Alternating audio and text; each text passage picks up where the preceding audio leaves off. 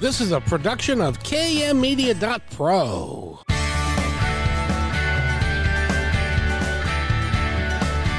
Welcome back to Positive Talk Radio. Our goal is simple to explore evolving ideas one conversation at a time. So come on over into our world. I know you'll like it because on today's show, Today, we get to feature an amazing author who has written a bunch of Western style books, and uh, uh, his name is David A. Bowles, and I'm going to introduce him in just a second more thoroughly. But first, I want to talk to my friend Eric. How are you today, sir? Happy Monday. I'm doing fine, Kevin. Uh, happy. Hopefully, you had a great Thanksgiving. I did, and you? Yeah, it was pretty decent. Made uh, all the fixins and had my dad come over, and uh, yeah, we had a good time. Thank you for inviting the old fellow over. I know what that's like now from the other side. and of course, uh, you were welcome, but I, I neglected to send a, a, formal invitation to you. But just know that you're always welcome.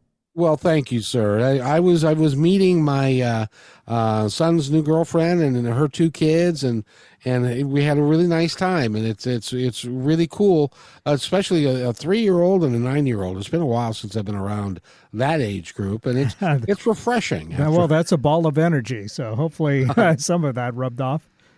Exactly, and uh, it, it, it was a lot of fun. And I just want to say to everybody that uh, if you had a Thanksgiving that was more just like regular Thursday to you, I want to invite you to stay here and talk to us because we really care about you guys, and we really hope everybody had a wonderful Thanksgiving and is going into the Christmas season is going to have a wonderful time as well.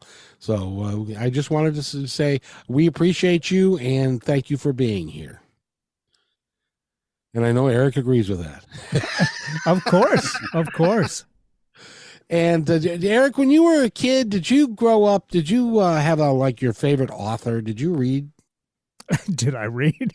I mean, I yes. mean, you know, like read books. Yes, yes, of course, of course. I mean, it one was of, mandatory in school for one thing, but exactly.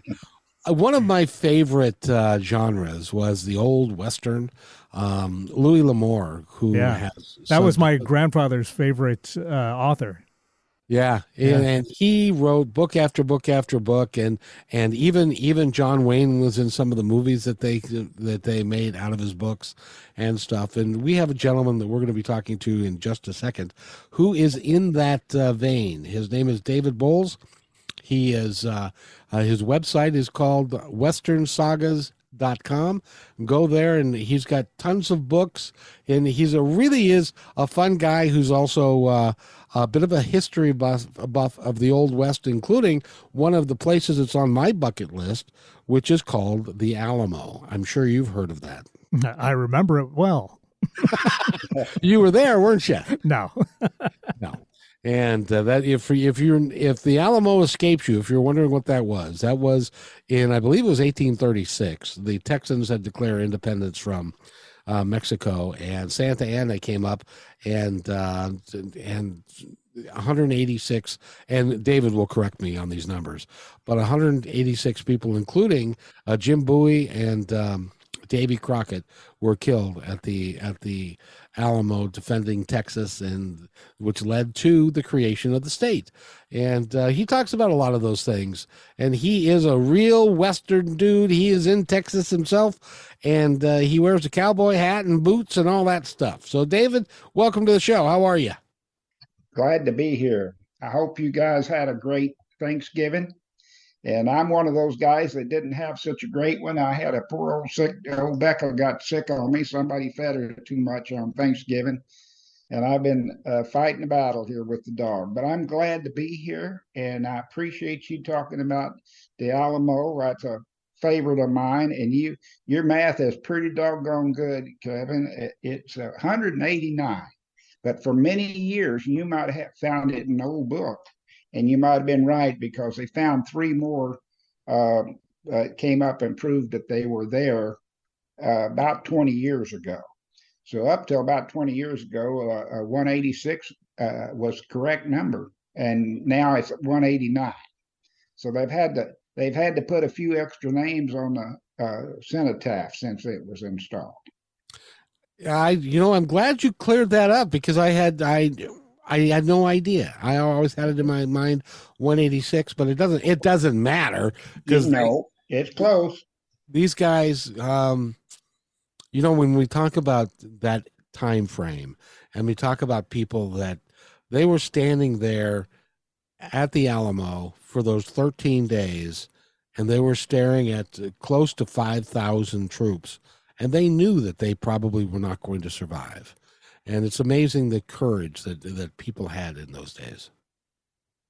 And I can I say something about that? You know, uh, a lot of people ask about William B. Travis, who was the commander of the Alamo. Uh, he drew a line in the sand, and he asked those that were going to stay with him to come across the line, and those that didn't, he would he would not uh, forgive. You know, they he understood. He said because they all knew that they had they were they were going to die there, and only one went over the wall, and that was Mo, a guy by the name of Moses Rose. And people ask me, said, "Well, is that about William B. Travis drawing a line in the sand?" And I always say yes because we had the eyewitness, and you got to think about it when he admitted that he was, you might say, a deserter and went over the wall. Uh, but obviously, he had very good reason. But he he told the story about William B. Travis and drawing a line in the sand, and that uh, William B. Travis gave them the opportunity to leave, and he's the only one that chose to do so. You know, so David. oh, I was. Go ahead. Yeah, that's just fact. Yeah, no, I, I was just going to say that there are people listening to us right now that have heard the term drawing a line in the sand, but they have no idea what it's in reference to or what it was about. And that was at one point when it became clear, and correct me if, if my history is wrong, but it became clear that they were not going to get any help from uh, Sam Houston and that Goliad had been destroyed and a lot of people had died there and that they weren't going to get any help, that's when they realized that things were not going to go well for them long term. And he gave them the opportunity at that point to to leave if if they so choose. Is that am I close? Kevin, uh, you amaze me.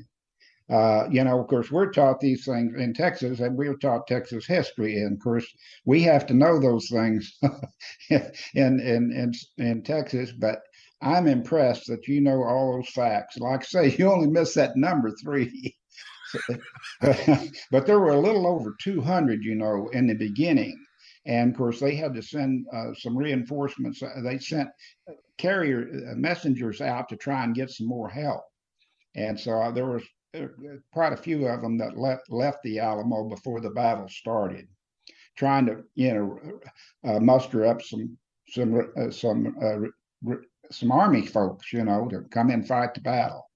Now I, I got to ask you because I'm not I'm here. I'm not real clear, and that is uh, David Crockett. He, he, by the way, he didn't like the name Davy. You told me the last time we That's talked. That's right. He wanted to be called David. And so David Crockett and uh, I think there was a band of 25 or 30 Texicans, excuse me, uh, Tennesseans that that came with him. And was he expecting to defend the Alamo, or did that was that just happenstance? Well, all of this came up. They, he, you know, he got fed up in Tennessee and told him, and uh, excuse me for using this word, but this is what Davy Crockett said. He said to the to the legislature of Tennessee, you guys can go to hell and I'm going to Texas. And that's exactly what he said. And and he came to Texas. I guess I don't think he was in, intended to, to die there, uh, but uh, he ended up there in the, one of those 189 men. But uh, the interesting thing about Davy Crockett, this Tennessean, and his group of Tennesseans, he came in and uh, asked William B. Travis, says, Where's your weakest point of entry into this garrison known as the Alamo?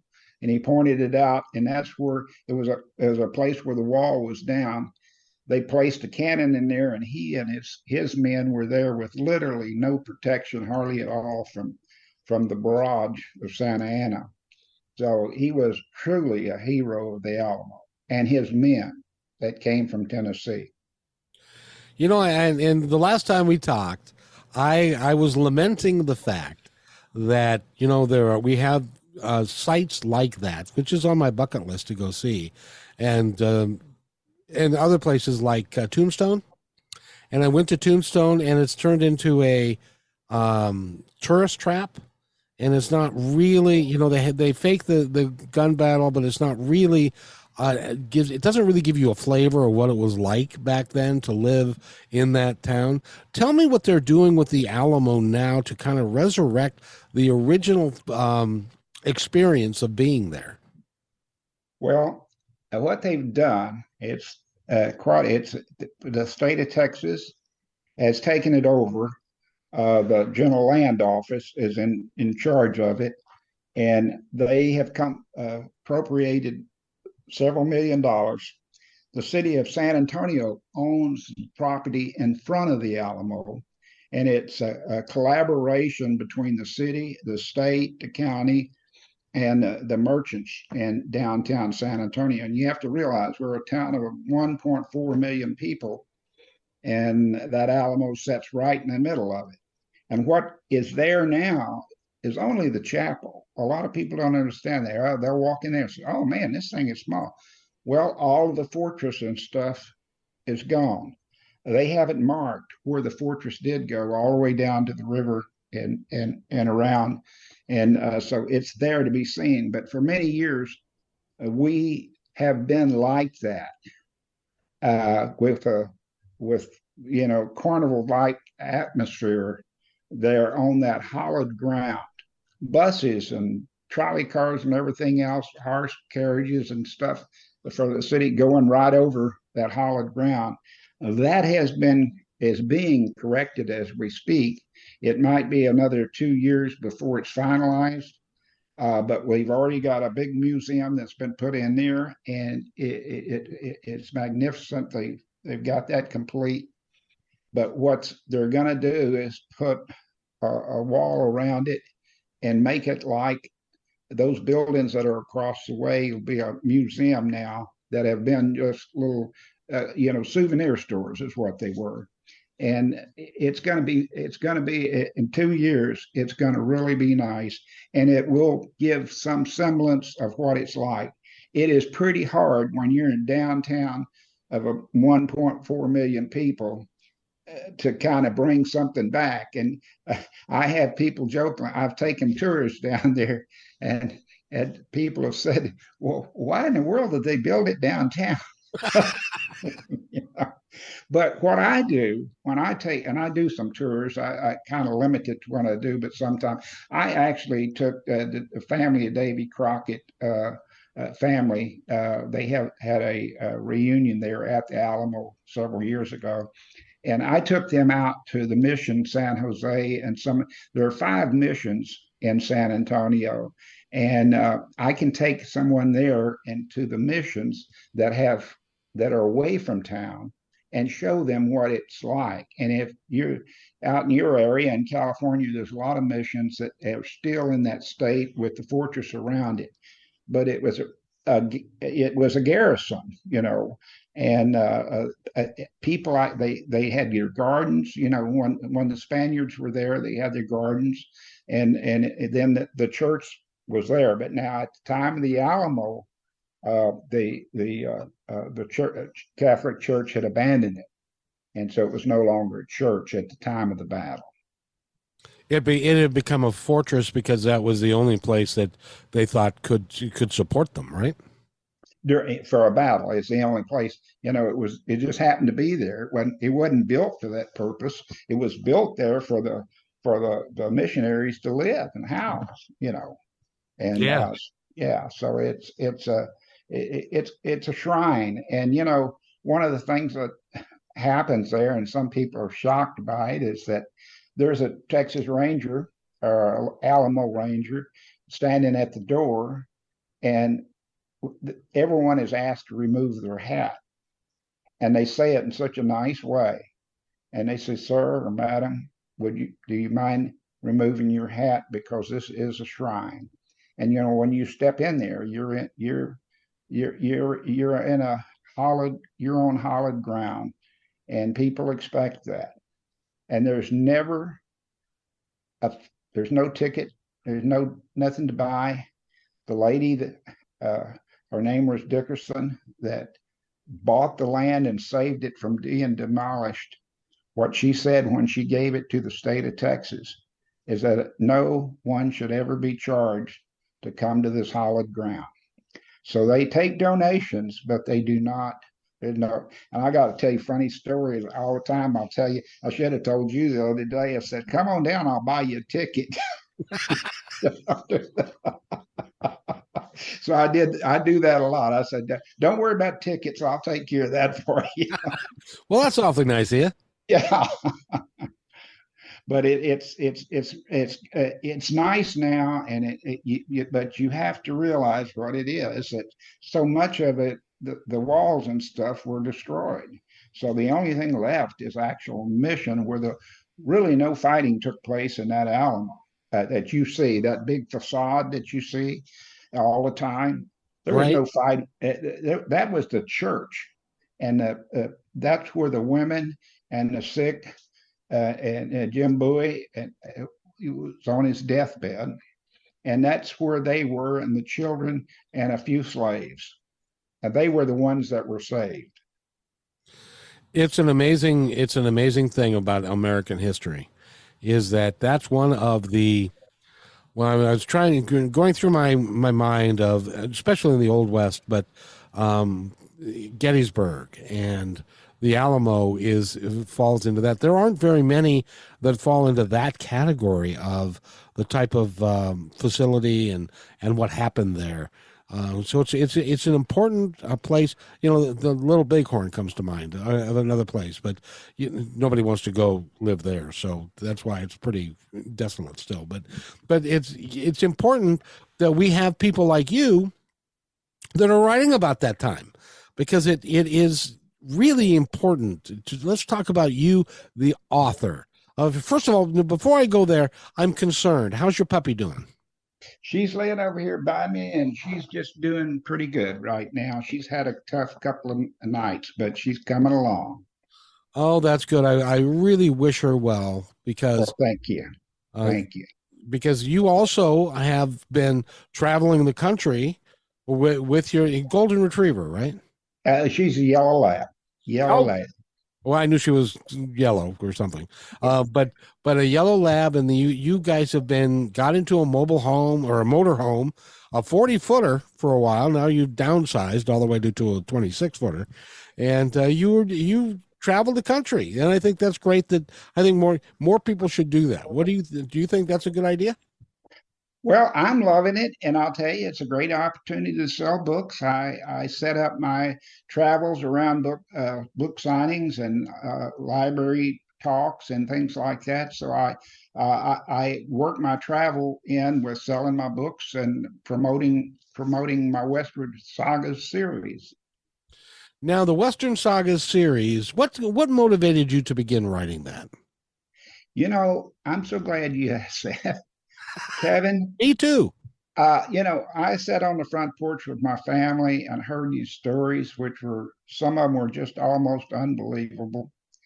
And uh, the story about my uh, little nine-year-old, my grandmother told about my nine-year-old. I guess he would be like a cousin, being captured there in on the creek by the Indians in Austin. Uh, that was in in in 1841 and how he was taken. The Comanches took him off to Taos and all that. They were telling me the story, and then I decided I've got to research that. And I said, "Man, this this would make a good book." And I went down to to the University of Texas campus, and they that that's where the LBJ Library and the Center of American History is. Someone had told me that there's a lot of information about that abduction that happened, and they have the letters and I call them the letters of Angelina. And I thought about writing, putting a little book together about her letters. And what I'm talking about the letters, she had the first letter that she received. It had a one cent stamp on it, and the postmaster had written uh, "deliver free." Anyhow, that story so touched my heart. I mean, tears. I'm sitting in a, it, there's a man in by the name of Lewis Jones that was in Independence, uh, uh, Missouri, that didn't know the family, didn't know anything but what they did. The Good Samaritans put this little boy on when they they paid sixty dollars to ransom him, and they put him on a wagon train to Independence. And when he ended up there, uh, the people in the wagon train had kind of, you know, took took him in and took care of him. And they asked the man there by the name of Lewis Jones if they would take care of him and see that he got back to Texas. Because in that way, you know, back in those days, the Santa Fe Trail was all there was. And the only way to get to Texas from there was go by horse or, or take the Mississippi River down to New Orleans come around. I won't bore you for how it happened, but I read that letter and I thought, that's Lewis Jones. Who is this guy? And I found out that he was the fan that founded Independence, Missouri, and his home still still is there.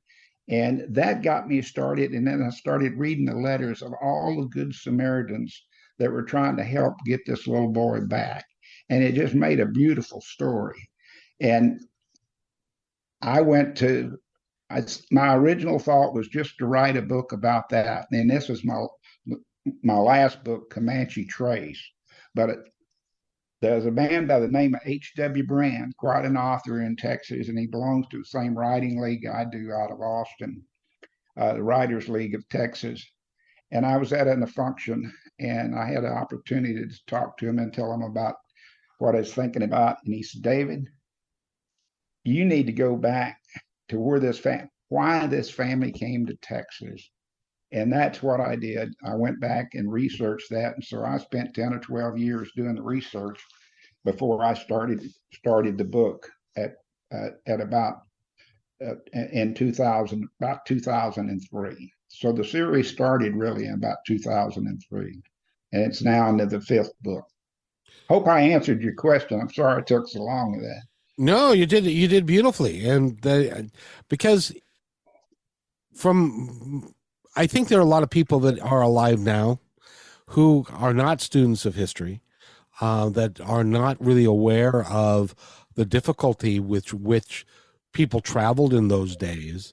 Uh, and you told me something the last time we talked that I had no idea about. That uh, um, at one point, Texas the border of Texas went all the way up to uh, Oklahoma or or no, no. Wyoming.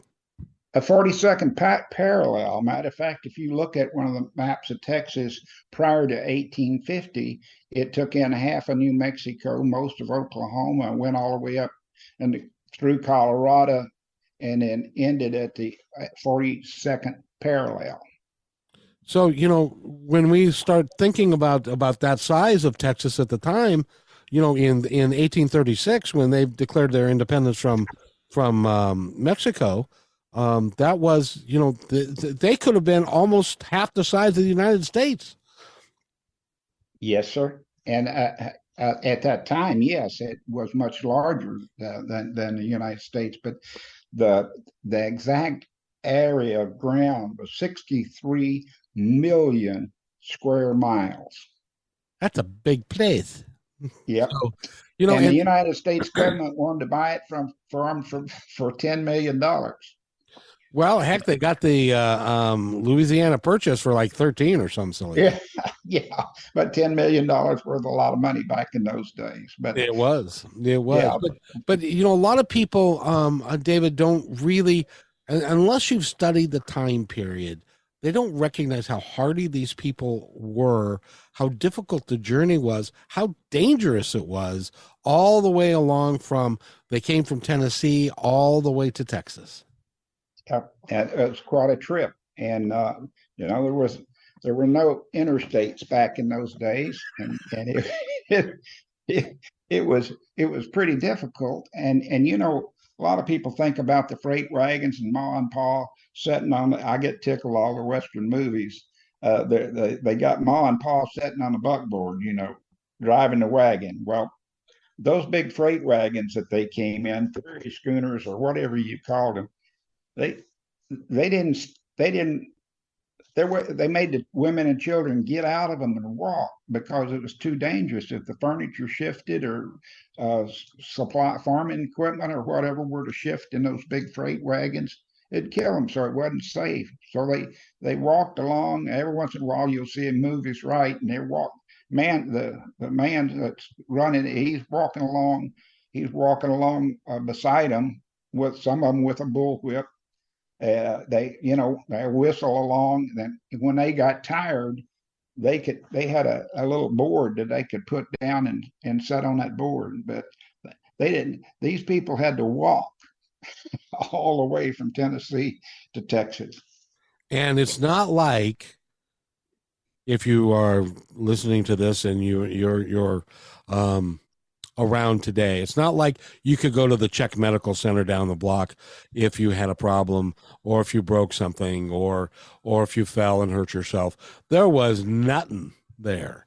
And uh, so the death rate, I'm told, from those exter- excursions were very, very high. And is that in your research? Is that proven to yes, be true? Yes, very, very much so. Very, very much so and and uh, uh, you know uh, the Indians. I mean, they took they weren't just real happy about the white man coming down here and taking the, taking their happy hunting grounds. I, and you know they had good reasons of it. And I can tell you one of the one of the things that people don't understand about the clash between the Indians and and and the, the white man uh, was that the Indians could never understand land ownership. And these Anglo uh, uh, uh, Europeans came over, and of course, they people own land over there, and they wanted the same thing. And of course, the state, uh, the, the Republic of Texas was given land. They were given every single uh, um, uh, man if he would stay there and homestead it, a, a, section of land, which is 640 acres. That was a pretty good bounty. And so uh, a head right, they called it, Kevin. And uh, that, that, the, the thing about that land ownership, you know, be I, I read stories where there'd be a, a, rancher or something, and he'd look out his window and he'd see a, a, a group of Indians setting up teepees on his property, and he'd he'd get all upset about it. Really, and the Indians, you know, they just uh, they couldn't understand that a man could come could own that land because that land had always been theirs, and that was the big thing there that they just couldn't. If they had ever been able to convince the Indians, hey, we'll give you land just like we're giving the, but they didn't understand that, and and it it you know if you understand the Indian culture, even the Indians will tell you that they just didn't understand that that that was the big thing that divided them uh, was the the land issue. Well, yeah, because they they they roamed a large and, and eh, most of the time they were following the game. That's um, right and the and the animals that they used to, to live on and they you know the buffalo and the antelope and the and the cattle and, and all the things that they lived on and and so they would move to where the game was so that they could live. So it wasn't like they didn't put up fences and they didn't they didn't you know uh, raise cattle and and do it that way. They just followed the game. Exactly. Exactly. And it's it's you know the when you and I know that with the amount of research that you've done, that there are lots of lots of things that we as a country could have done better as far as managing the uh, when we, when we moved west. Um, in, in those, in, in this day and age, I think it's important for us to recognize it, but um, not to dwell on it. Does that make sense? Yeah, yeah. I mean, it's water under the bridge. Water under the bridge. We got a pretty good thing going for us my grandkids, you, uh, I got a grandson that he used to crawl up in my lap and he says, Grandpa, tell me about the good old days. And I said, Son, you're living them. that is that is so true. You know, you know what I uh, um one of the, the, the things that that makes me glad that I that live in this time and there are so many people that are like me. It's because of the invention of indoor plumbing. Yes, Think about that. And that's why cholera kills so many. You know, we talked about so many people dying. Cholera was one of the biggest uh, killers of the, the, people that moved here. You know, they had no idea what was causing it. The cities, they started, you know, the cities and stuff. And it, you know, it wasn't, it wasn't until latter part of, of eight, you know, 1800s uh, that they uh, finally got an eye, a handle on what was causing cholera. And you're exactly right. It was not half the plumbing situation wasn't very good in most of these cities. Well, and a lot of them they didn't have showers, and you know it was like that that old expression: "Don't throw the baby out with the bathwater." Remember that one?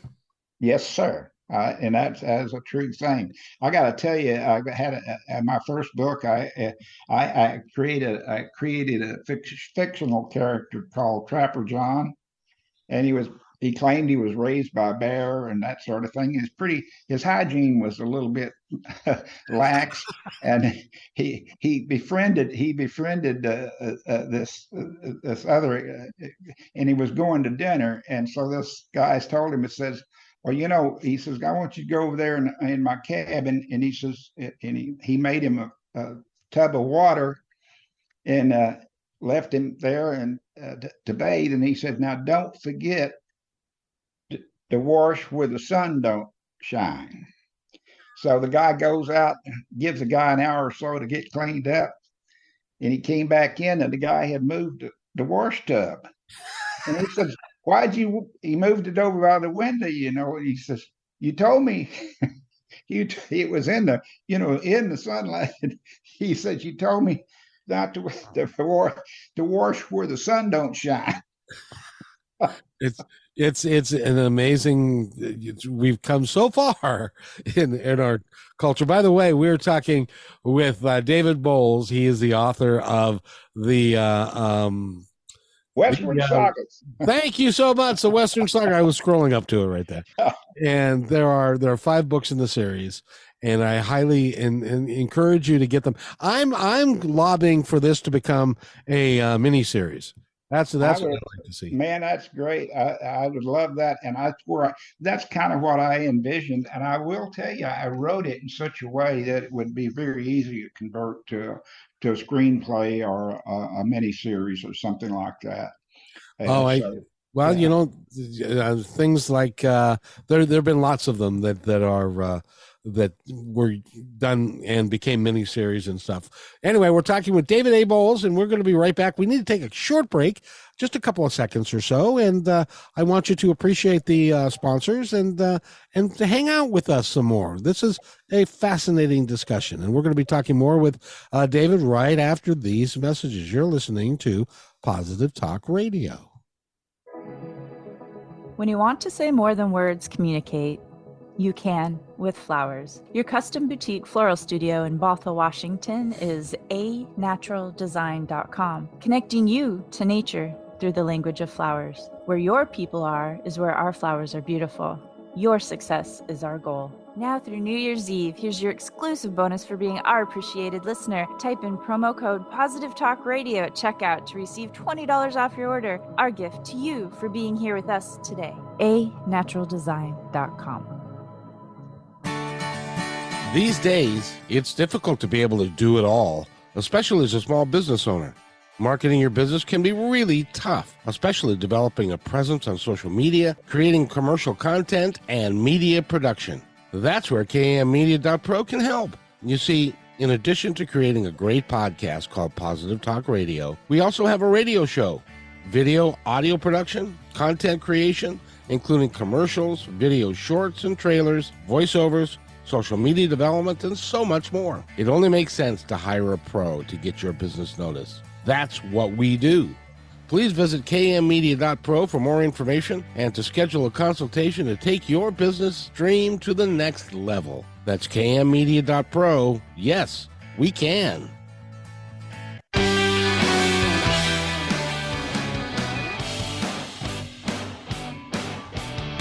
And welcome everybody back to Positive Talk Radio. My name is Kevin McDonald. I'm your host, and uh, this is a little offbeat for us. We just, a lot of times we talk about, you know, self development and coaching and stuff. But we're talking with a gentleman who it's really near and dear to my heart because uh, David A. Bowles is with us and he has written a Western saga. Uh, it's the Westward sagas, and and it's about a family in the in the mid 1800s that go from Tennessee to Texas and their trials and tribulations of, of what happened back then. And, and, um, one of the reasons I wanted to have you on, David, was that, uh, you are, you spent a long time researching these books and you're not, you're not a spring chicken. You're, I can say that cause I'm not either. Um, but when did you start writing, um, and what was your motivation other than the story that you were telling? But had you always wanted to be a writer? Kevin, I always caught myself saying, "Damn, that would make a good book." You know, I, uh, my my family would uh, tell a story, and I, man, I can't believe it. You know, and and I tell you what, they told a lot of stories on that front porch and out under the big old willow tree that we had in the front yard, and uh, I remember those stories like it was yesterday, and they would tell them, and it was kind of funny uh, sometimes it'd be a little bit different. And I got tickled my dad and his, his brothers, you know, sitting around and if no, it wasn't that way. It was, you know, this is that. And of course, it, they didn't know because well, it happened in eighteen in the eighteen thirties. Actually, you said eighteen fifties, but it, we are talking the eighteen thirties with when they came to Texas. You know. Oh wow! Yeah, and and so uh, it, it I, when, as I started doing the research and getting into it and getting the story straight, um, and and they were pretty well right on, except you know they didn't know how they how they came, how did, you know uh, how did they get here? Uh, they didn't know about going down the uh, the Natchez Trace and you know crossing crossing the rivers and all that sort of stuff. And uh, so as I documented that, and I was amazed at how, today with the internet. Now you got to realize that I did. I started doing my research back in uh, started about 1984, and I was given uh, my great grandmother's Bible. She was the first child born in Austin, Texas, in 1841, and inside that Bible were documents and dates. And I'd go back, I had the names. Now you got to realize the family name that I was researching for this book, but the Smith. But fortunately, they had some odd na- first names, and the way that like Fenwick Smith and and and and my grandmother was Rebecca. That's what my old pooch over here is named for. Rebecca is named for my four great grandmother. Uh, uh, Rebecca spelled the uh, uh, the way of the old old Bible, and uh, by having those uh, spellings, I was able to find out so much information and it, it, it's just a beautiful story and I, I, and it was tough yes it was tough but you know, uh, those that survived did well. Yeah, and if they got 600 acres of land, yeah, um, that that that would help. You know, I I'm struck, David, because uh, you started doing research in the in the 1980s. Um, did you meet some of the children? Now, you wouldn't have met some of the folks that were actually there, but it is possible that you could have met some of the children or grandchildren of people that were there at one point. Did you?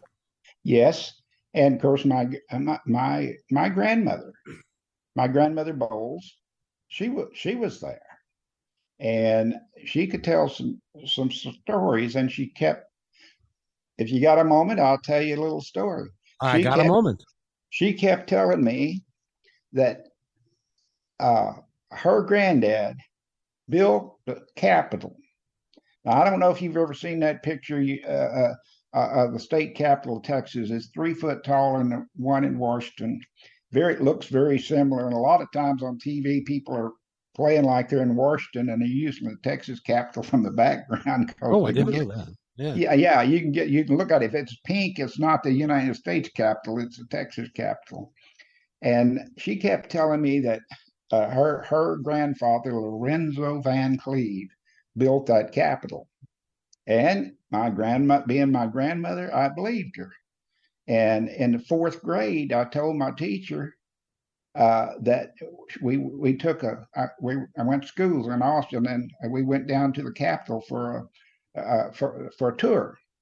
And I told her, I said, you know, my granddaddy built this Capitol, and she says, oh, really? She says, well, you know, why don't you uh, get me the information and write a book report? And said, you need a little help on your grades.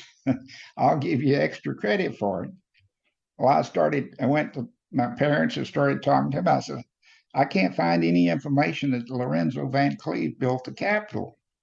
And the only thing I found is that uh, they used uh, convict laborers to build to build that capitol. So I kind of dropped it for quite a few years, and then suddenly uh, I realized, looking in the Bible, that uh, Lorenzo Van Cleve died in 1858.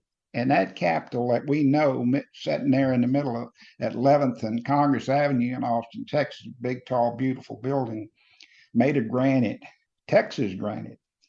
And that building was built in 1888. So I said, well, she was sure wrong on that.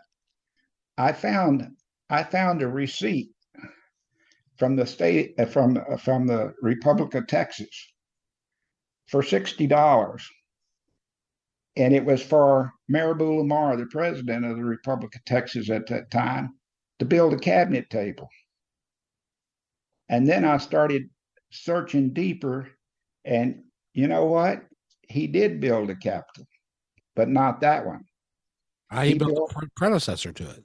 Yeah, he built a wooden. It was just a little wooden building. I, I managed to even find the the pictures, and if anybody wanted to go to the website, I actually had because there was no cameras back in those days. No. But it was what we'd just call a little dog trot house. It was like a cabin on one side, maybe maybe uh, six seven hundred square feet, and then a dog trot in the middle, and then another one on the other side. And that's where the governor's office was, and where the of course, the legislature didn't have near as many. We've got 254 counties now, but at that time we only had about 16 counties. So, you know, it, it was a much smaller legislature and stuff. But that place now is does, and I'm a little upset about that. I've contacted the Travis County Historical Society about it several times. There should be a marker there. That that's where the original Capitol was. But when they built it, they kind of built it in a hurry. Everything that was built there was kind of ramshackle and just a, you know, it was just he was just basically a carpenter, you know, cabinet maker, and probably a pretty good one. But he did, and he received he's received 640 extra acres and you're not going to believe where it was in uh, Houston, Dallas, on the on the Trinity River. Actually, I take that back. He he for for for building the capitol and the work the the paperwork. I said he was he was paid for building out the federal buildings in Austin, and he received 1,280 acres of bounty. And he sold it uh, before he died, and and he got a dollar an acre for it. And it's right now, right down on the Trinity River. If you ever have you ever been into Dallas, you the Trinity, you know where that it's right downtown, right downtown Dallas. But he sold it for a dollar an acre. It's now right where now he never lived there, and that was the thing. A lot, a lot of these guys that did things for the state, the state, I mean, the, the Republic of Texas at that time had no money. So the only thing they had was a lot of land.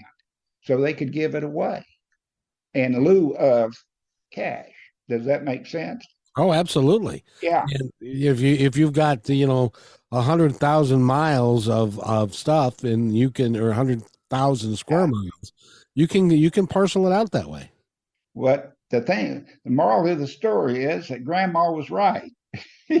but she had no uh, she and even my dad had no idea there was another capitol you know and, and it turns out there were three there was original wood one and then they built a stucco one that was burned down in 1853 and then that's when the desk that he built uh, lasted. But that desk that he built went through three presidents of the Republic of Texas and eight governors before the fire that destroyed that table.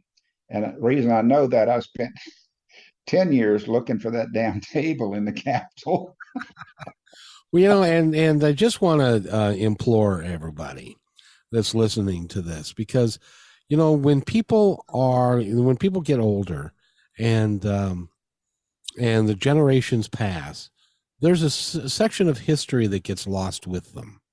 And I really would implore people because now we are in a place where, and you'll appreciate this, David, we're in a place where if you if you fought in World War II, many of those guys are in their 90s now, and a lot of them are passing away.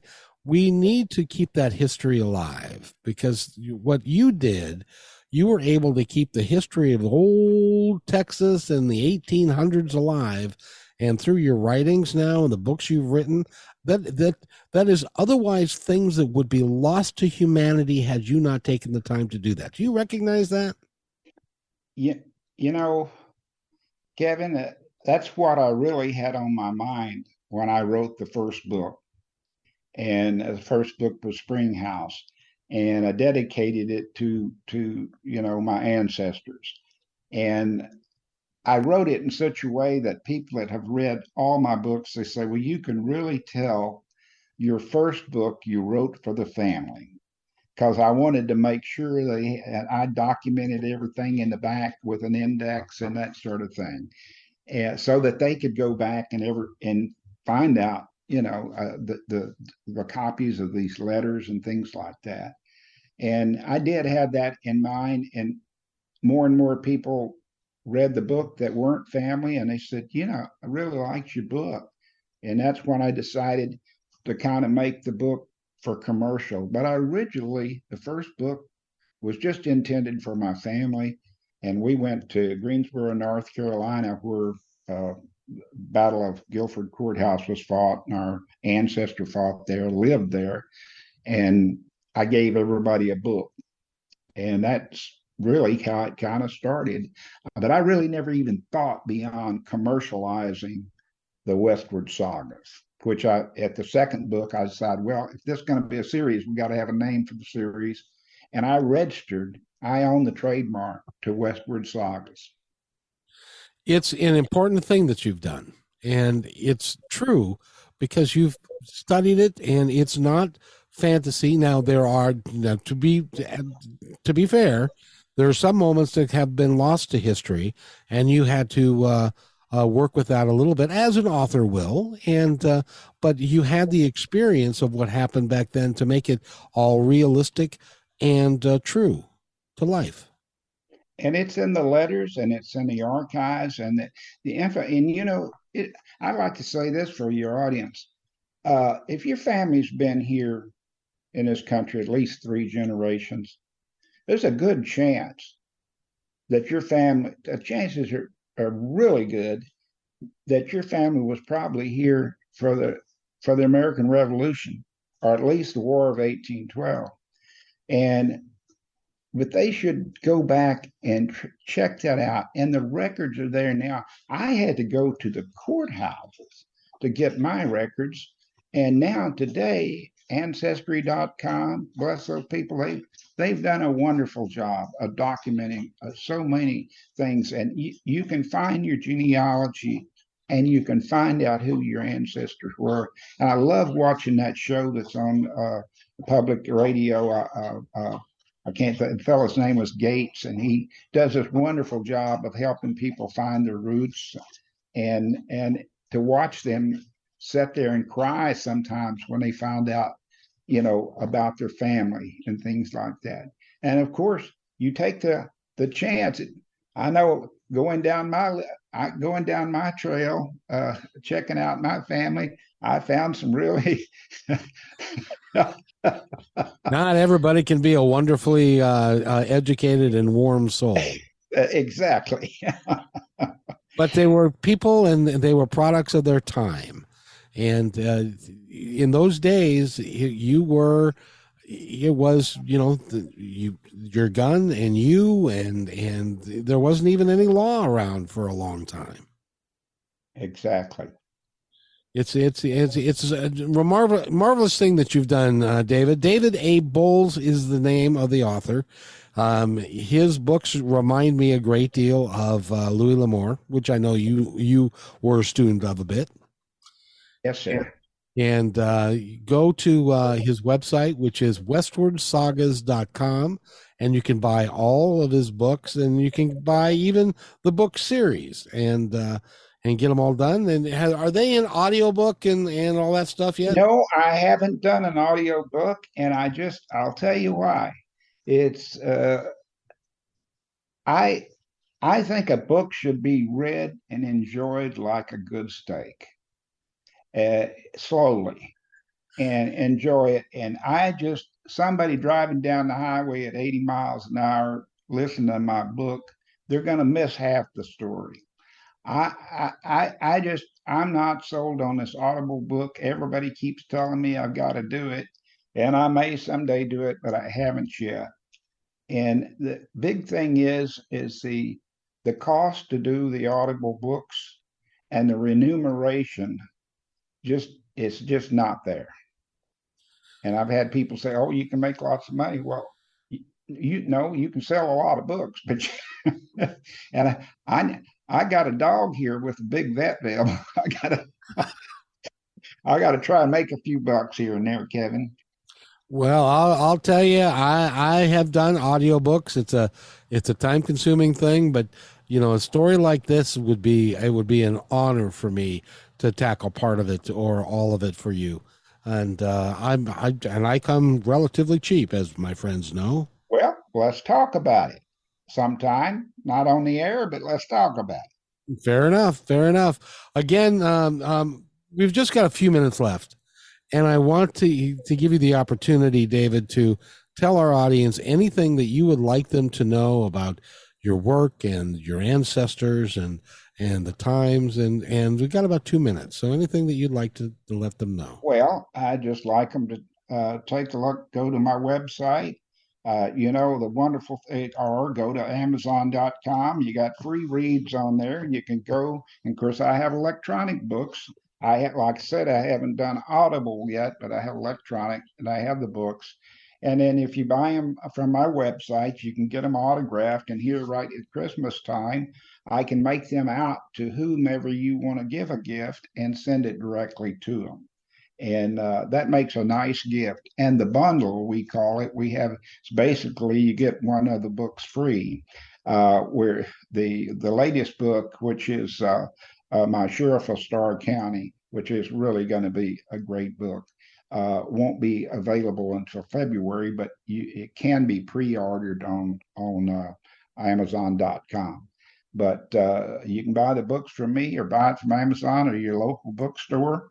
Any uh, my my wholesaler is Ingram Sparks, and they can uh, they can uh, get a book out in two to three days to any bookstore in America. So, you know, the books are readily available. They may not be in your your stores out in in in uh, in Seattle, but uh, there's there's certainly uh, the bookstores can get them real quick if you just go in there and ask for David A. Bowles. I might tell you also there's another David Bowles in Texas that's an author. Doesn't live too far down the road from me, a couple hundred miles. But I'll tell you, as a friend told me, he said, David, I can't believe you wrote that book because my genre is completely opposite. He's more into fantasy and that sort of thing. So you you, you can kind of be surprised. Uh, uh, uh, my books are strictly in the west and have the, the label Westward Sagas on them. So, uh, but uh, uh, and if anybody wants to contact me, I'm also doing a, a little speaking and, and and I travel around with Obeka and we put on a little show. And they can find me on Westward Sagas and and see about what I do for entertainment and uh, I'd love to I'd love to come out your way, going west, because that's what this story's about. Westward sagas going west. That's right. Love to have you. Love to have you. It'd be great. It'd be great fun. And I just want to remind everybody, one of the things that we do here is we do something called Family Legacies. Uh, don't let your family's legacy pass away and you not take advantage of seeing people and hearing people in their own voice tell their own stories. Uh, we, whether we do it or somebody else does it, don't let history die. It's it's you know because if we do, then we're guaranteed to repeat some of the bad parts of it. And we don't want to do that. So David A. Bowles has been our guest. David, thank you so much for being here. Western or westwardsagas.com. Go there. I want to thank everybody for being here. We will see you Wednesday at four o'clock. And remember, be kind to one another because each other's all we've got.